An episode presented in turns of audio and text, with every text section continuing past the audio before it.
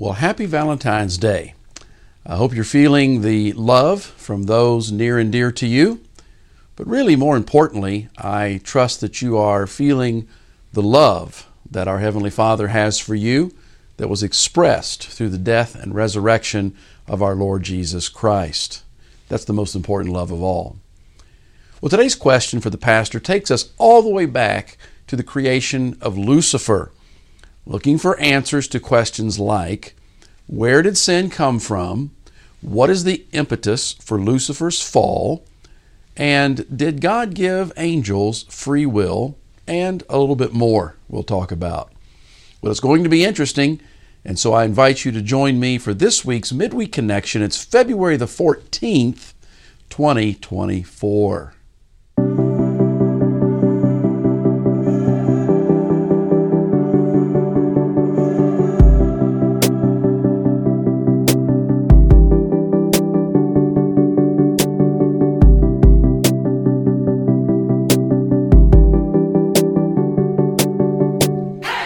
Okay, number one, this coming Monday, February the 19th, is President's Day, and so the church office is going to be closed so that we can celebrate our presidents. we'll be open again first thing on Tuesday morning. Number two, men's breakfast is coming up this Saturday, February the 17th at 8 a.m. And the topic this month is an important one prioritizing your finances and Ross Kelderman is the speaker. Now, you can register for the men's breakfast uh, by using the link in this Friday's email blast. Also, one other thing that's very important to you men who will be coming to the men's breakfast on Saturday. Now, we're going to be having a funeral that morning here at the church. And so I'm asking that you coming to the men's breakfast park on the east side of the building. That's the side facing uh, the interstate.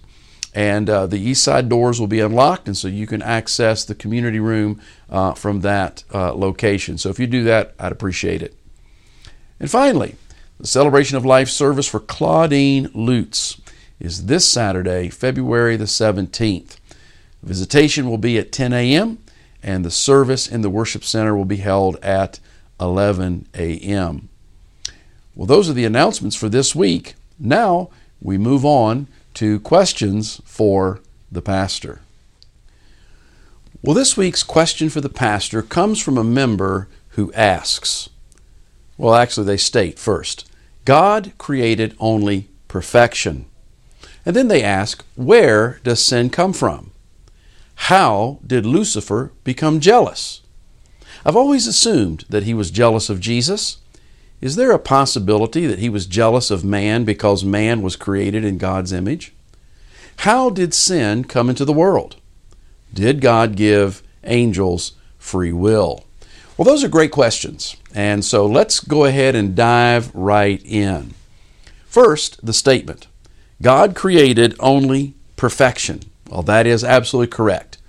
There is no record in Scripture of God creating anything that was not originally as it was supposed to be.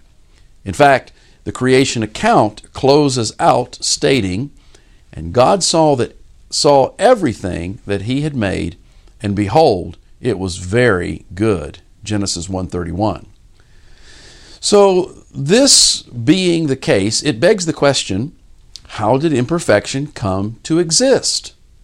And there are two realms in which we need to consider to answer this question. There's the angelic realm, and then there is the human realm. First, the angelic realm. Now, as to the exact point in time that God created angels, that's debatable. What's not debatable is that they were perfect in every aspect, including the angel Lucifer.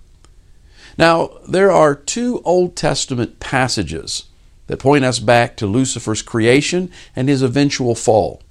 That would be Ezekiel 28 and Isaiah chapter 14. Now, both passages have a dual focus. There is the focus on an actual human king, the king of Tyre in Ezekiel 28, and the king of Babylon in Isaiah 14. However, as you read those texts, it becomes quite clear that some of what is being said cannot be directed at a human being at all, and in fact must be directed at a supernatural being.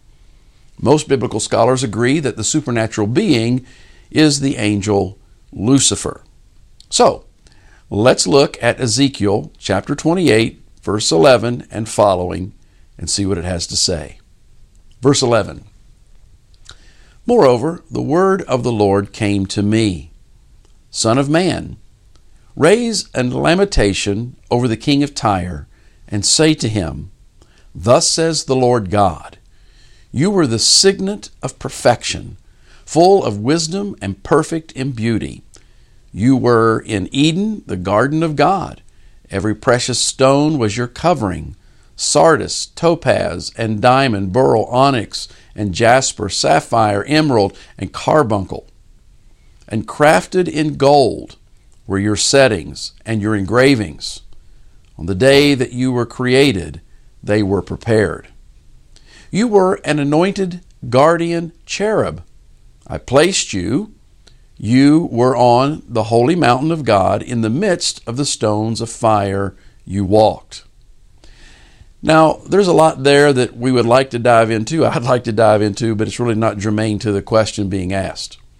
The bottom line is clearly these verses are not talking about a human, man. They're not talking about the king of Tyre because the king of Tyre was never in the Garden of Eden. His body was never covered in precious stones and gold. He was never on the holy mountain of God, nor in the midst of the stones of fire. Uh, he is not a guardian cherub. So, Obviously, we're talking about a different being there. Let's continue then with verse 15. You were blameless in your ways from the day you were created till unrighteousness was found in you. In the abundance of your trade, you were filled with violence in your midst, and you sinned. So I cast you as a profane thing from the mountain of God, and I destroyed you, O guardian cherub, from the midst of the stones of fire. Your heart was proud because of your beauty. You corrupted your wisdom for the sake of your splendor. I cast you to the ground. I exposed you before kings to feast their eyes on you. Okay, well, we find here that God makes two specific accusations against Lucifer. In some form that is not specifically stated, he engaged himself in some form of violence. Now, I, don't know what that was, and it's not specifically mentioned in Scripture, so I'm just not going to speculate on that. The other accusation has to do with pride. And there were several examples of that in the passage. However, Isaiah chapter 14 gives us a more detailed look at Lucifer's pride. And I want us to see that beginning with verse 12. Notice, How you are fallen from heaven, old day star, son of the dawn. How you are cut down to the ground, you who laid the nations low. You said in your heart, I will ascend to heaven above the stars of God. I will set my throne on high. I will sit on the mount of assembly in the far reaches of the north. I will ascend above the heights of the clouds. I will make myself like the Most High. But you are brought down to Sheol, to the far reaches of the pit. So we find these phrases I will ascend to heaven. I will set my throne on high. I will sit on the mount of the assembly. I will ascend above the height of the clouds. I will make myself like the Most High. Now, this is the sin that brought God's judgment against Lucifer. And this is the origin of sin. Sin is not something created by God, but rather it is a condition of Lucifer's being that arose because he chose to act opposite of what God ordained for him. And quite frankly, that is the nature of sin.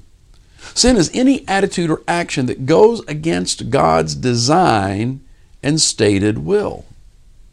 But still, how did this perfect being come to desire something that was not his to desire?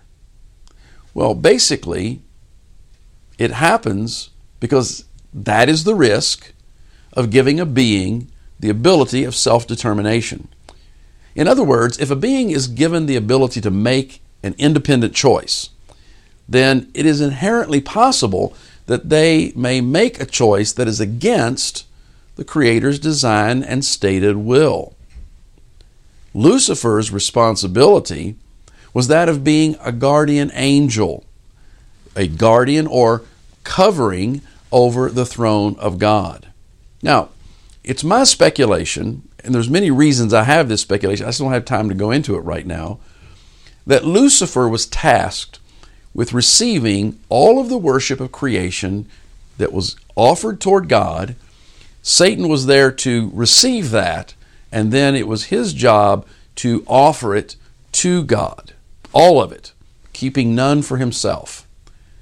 Now, my speculation is that as he received that worship and he gave it away to God, perhaps time after time, there came a point when he considered himself how beautiful he was, how powerful he was.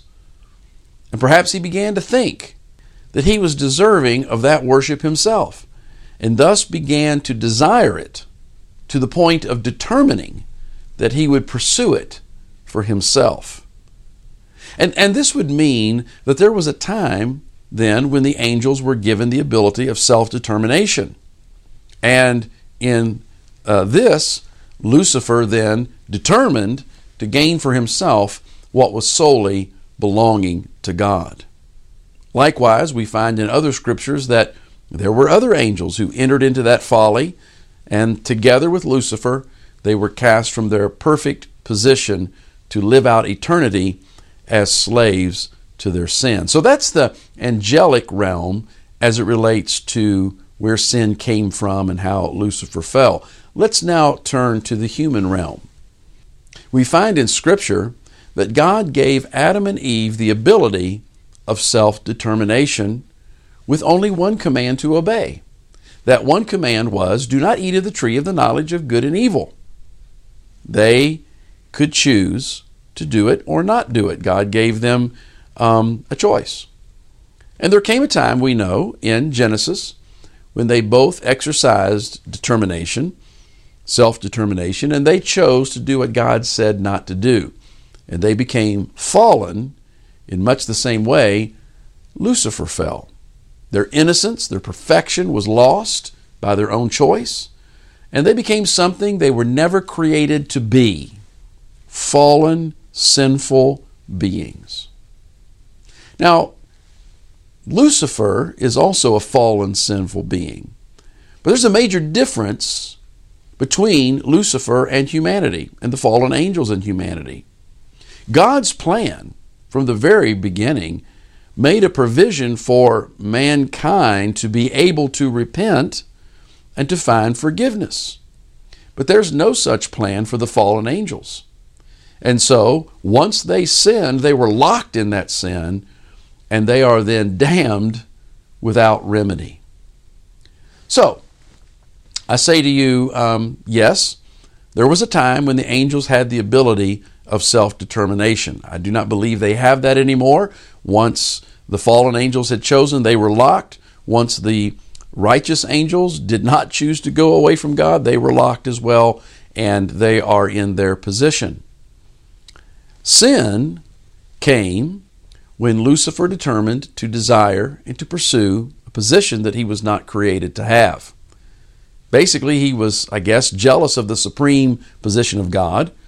He was jealous of his power, jealous of the glory and the worship that creation extended to him. And so he determined to attempt to gain that for himself. Finally, sin came into the world through Adam as he exercised his God given right to self determination and determined to do what God said not do. We find this in Romans chapter 5 verse 12. Therefore just as sin came into the world through one man and death through sin. And so death spread to all men because all sinned. Well, I've run out of time. I hope that this explanation to those questions helps. So let's take a moment to pray. Heavenly Father, I thank you for your word that gives us information that we could never know apart from your divine revelation.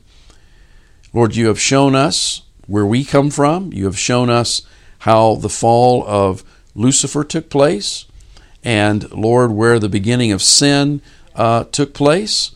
And uh, even though we didn't talk about it today, you tell us how exactly you have chosen to deal with that sin on both sides of that fence. I praise you and I thank you that you chose to provide a way for us to be able to repent, to be able to be forgiven because of the blood of Jesus Christ, because of his resurrection.